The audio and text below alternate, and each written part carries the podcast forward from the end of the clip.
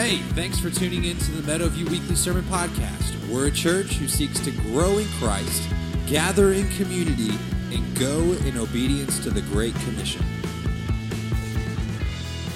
Thank you guys for uh, leading us in worship this morning. And, and church, if, if you have your Bibles, uh, go ahead and get ready. Turn to the Gospel of Mark. We're going to pick up exactly where we left off last week as we began a brand new series in the Gospel of Mark.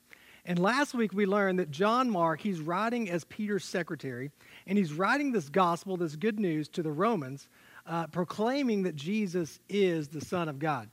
Now, if you remember, these, these Roman Christians, they're facing persecution. They're facing all kinds of problems. Emperor Nero is, is uh, capturing them and even using some of them as, as a, a you know, a, a lampstand, and he's lighting them on fire. It's just an awful time for these Roman Christians. And so they need some good news. They need to be reminded that Jesus is the Son of God. And so this week, as we continue through the first chapter, he's writing to tell them that Jesus has ultimate authority. He wants them to know that even though this Roman authority, Emperor Nero and the Roman soldiers, are abusing their authority, and killing believers and causing fear and, and having it spread throughout the Roman Empire, that there is Jesus Christ who has ultimate authority. That's good news for us today as we're facing all kinds of different trials and situations based on this COVID 19 and coronavirus. Uh, the good news is Jesus has ultimate authority. Have you ever met somebody who just exudes authority? I, I mean, they, they walk in the room and, and you just give them ultimate respect just instantly. Now, I can remember uh, early on in, in our marriage, my brother in law graduated from the Air Force. And so my wife and I, we, we hopped in the car with, with my in laws and we drove all the way down to San Antonio, Texas.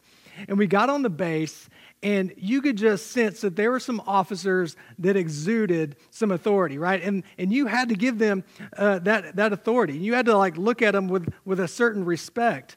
And I, was not even in the military, and uh, I saw these, these guys, these officers, and these drill sergeants, and I wouldn't even make eye contact with them. I was so fearful of their authority.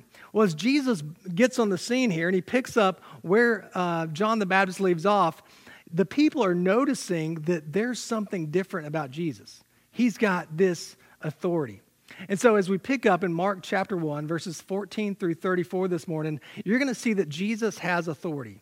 He has authority over sin, over the supernatural, and over sickness.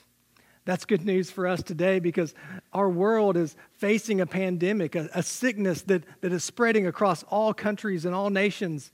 And the truth is, is that Jesus has ultimate authority. So as we jump into Scripture, let me pray for us as we look at these verses.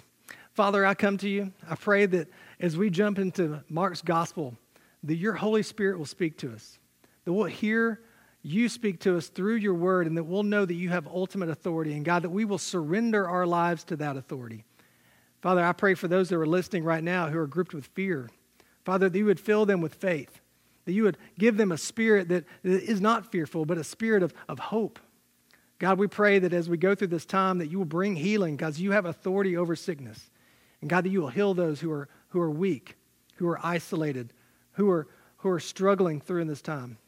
Father, we come to you. We ask that you would speak to us in Christ's name. Amen. The first thing I want you to see is Jesus has authority over sin. And it says this in Mark's gospel, picking up in verse 14. Now, after John was arrested, Jesus came into Galilee proclaiming the gospel of God and saying, The time is fulfilled and the kingdom of God is at hand. Repent and believe in the gospel. Now, if you remember from last week, this sounds very familiar to what John the Baptist was preaching last week when he was calling people to a baptism of repentance. Now, John's been arrested, and, and Mark wants you to know that Jesus is carrying on the same message. He's proclaiming. He's proclaiming a message that says, Repent and believe. Jesus came to Galilee. Now, Mark, he's not really writing chronologically. He's kind of jumping all over the place. And he wants you to know, first and foremost, that Jesus went to Galilee. Now, when I think of Galilee, I think of this small fishing village, but that's not really what the historian says. According to the ancient Jewish historian Josephus, Galilee was an area of about 60 by 30 miles, and it had somewhere around 204 villages, averaging about 15,000 people per village. Now, if you do the math, and I, have done the math, that's over 3 million people in this area. That's a huge amount of people. And Jesus busts on the scene doing his ministry, and people are taking notice. They're noticing his authority. It says, Now, after Jesus was arrested, Jesus came into Galilee proclaiming the gospel of God.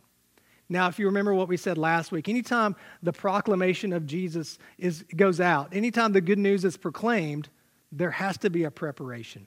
And so proclamation leads to preparation. And that's exactly where we are right here. He's saying the time is fulfilled and the kingdom of God is at hand. Repent and believe in the gospel.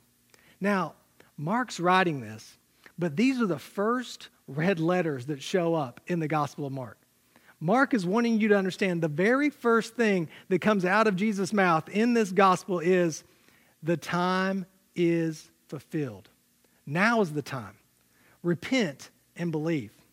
He's saying this, this time, this word, uh, there's, there's two different words in the Greek. There's chronos and there's kairos. And the chronos simply means like chronological time, but the strategic opportunity, kairos, is what he's saying here. Jesus is saying, now is the time. Don't let this pass you by. So you think about this. Jesus, he comes on the scene, he's proclaiming the good news, and he's saying, now is the time. Don't let this strategic opportunity pass by. Now is the time to repent and believe in the gospel. Now, you're hearing this right now. And I want you to understand that his words are true today. Jesus is saying, if you're hearing the gospel of Jesus proclaimed, now is the time. Now is the strategic opportunity for you to repent and believe. And there's two steps in this process of allowing Jesus to have authority in your life and over your sin. And it's number one, to repent. And number two, to believe.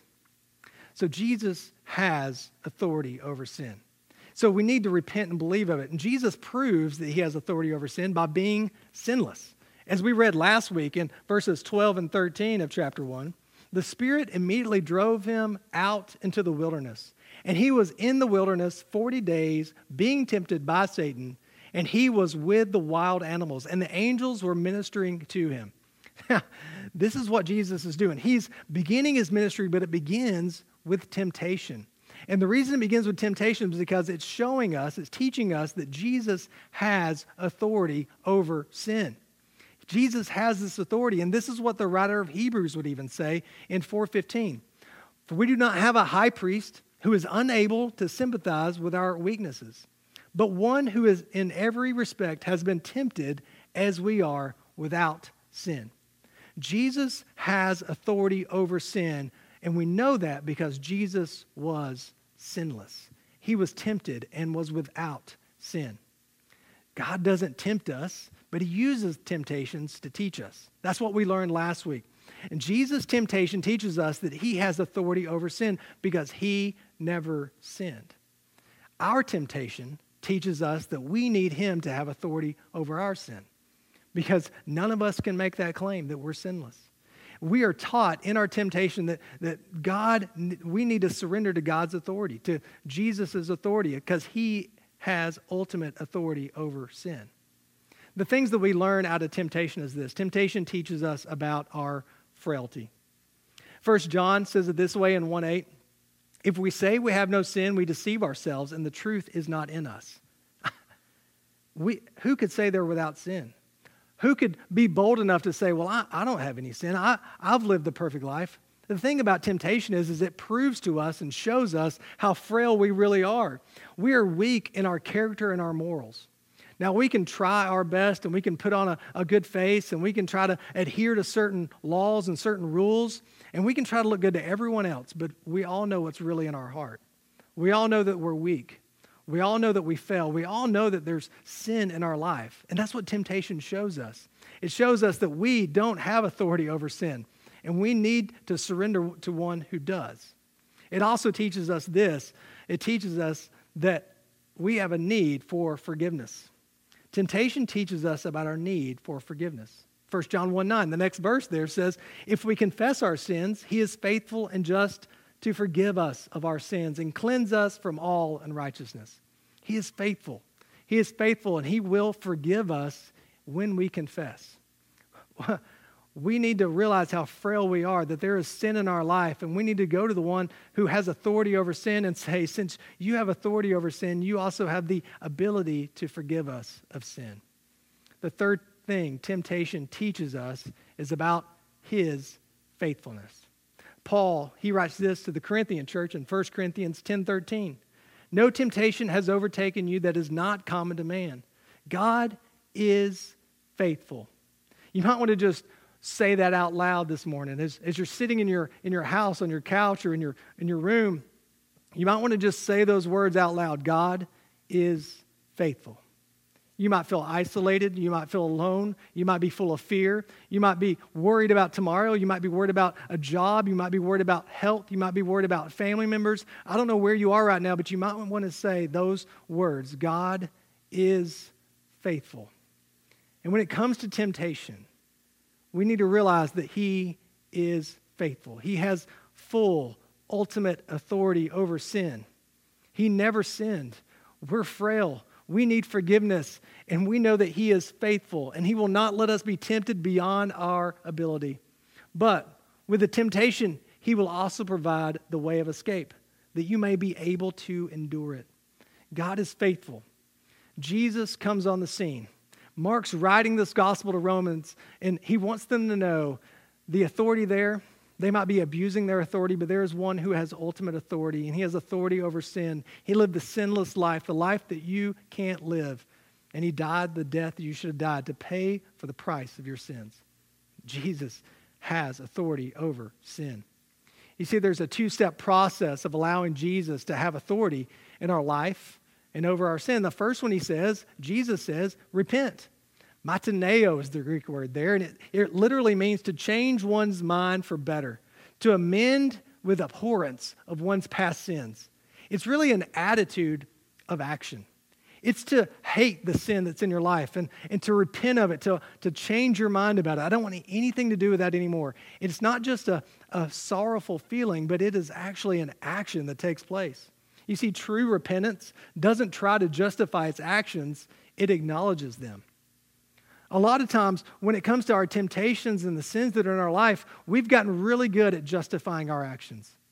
And, and repentance means that we stop blaming other people.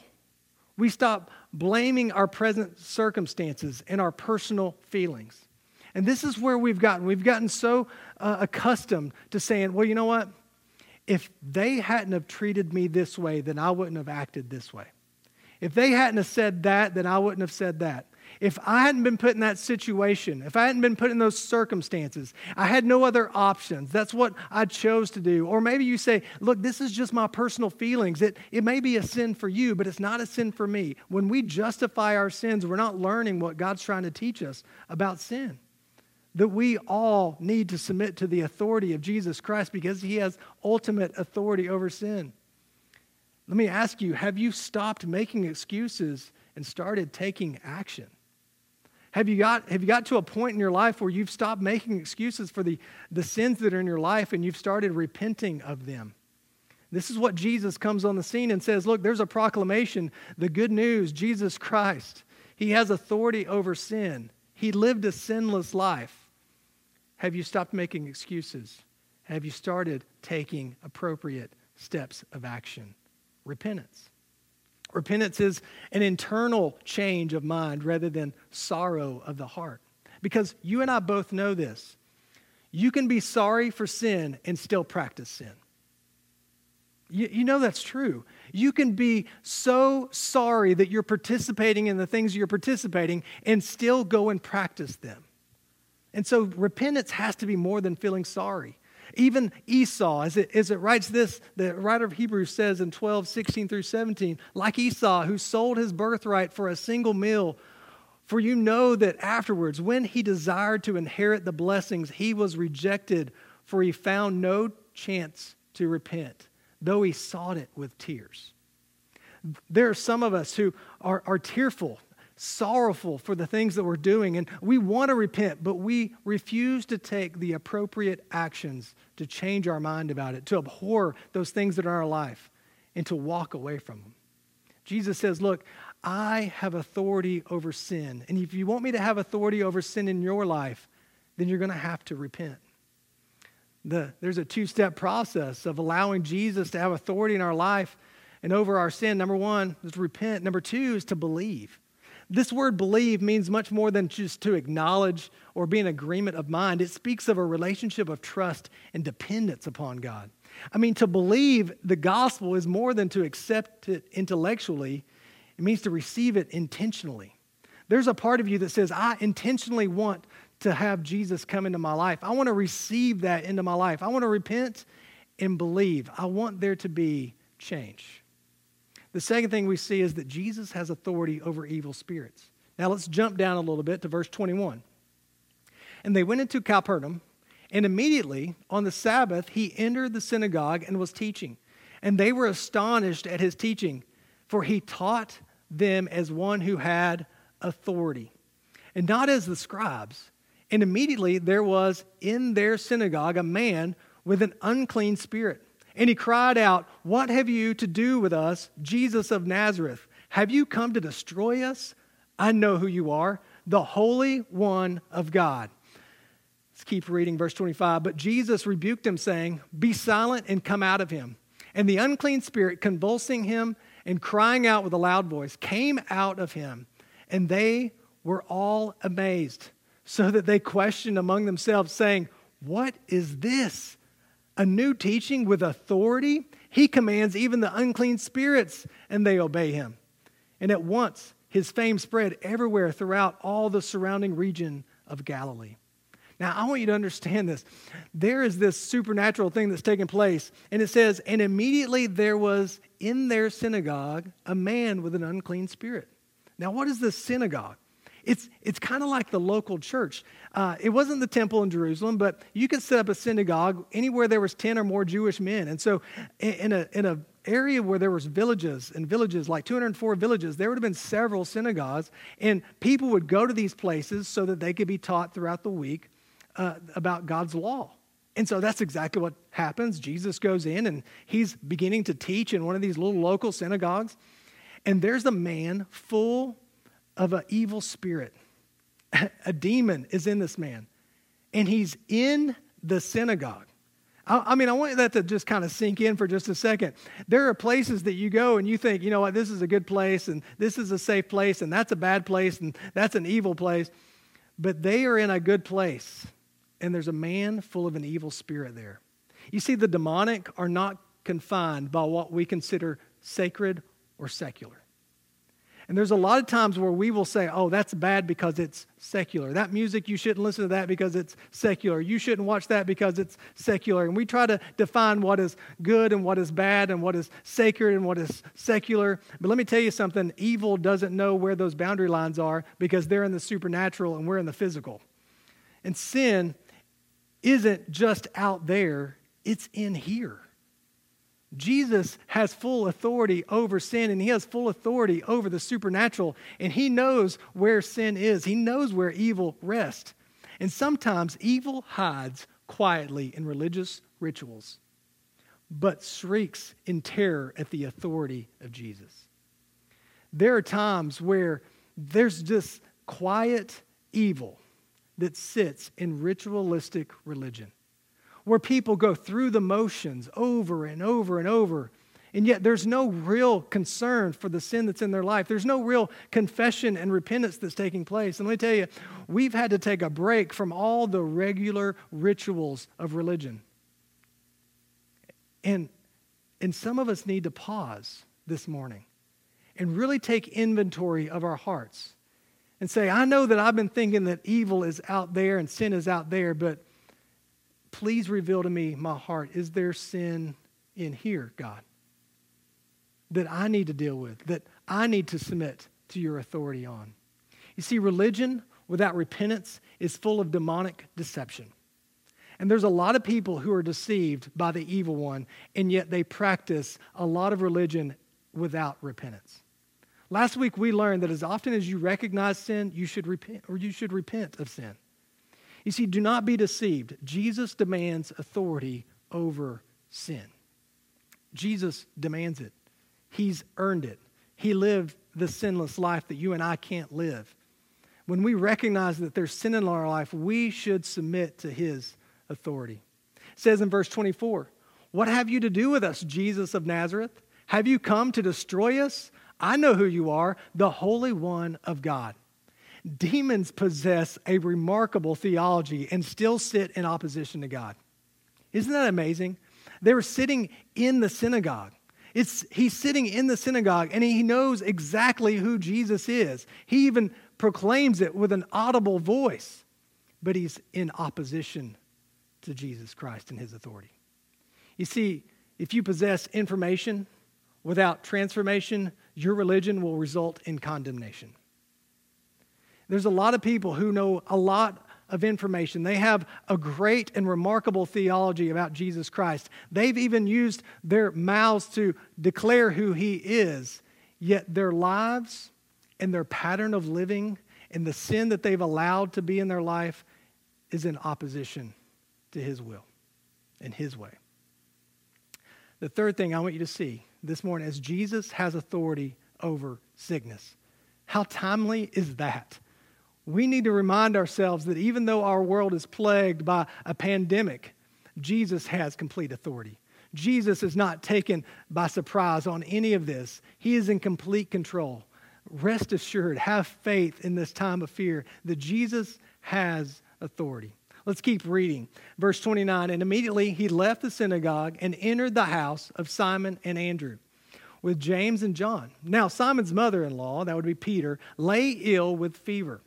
And immediately they told him about her, and he came and took her by the hand and lifted her up, and the fever left her. And she began to serve them. Let's keep reading. Verse 32. That evening, at sundown, they brought to him all who were sick or oppressed by demons. And the whole city was gathered together at the door. And he healed many who were sick with various diseases and cast out many demons. And he would not permit the demons to speak because they knew him. Jesus has authority over sickness. He healed many who were sick of various diseases. They had various diseases.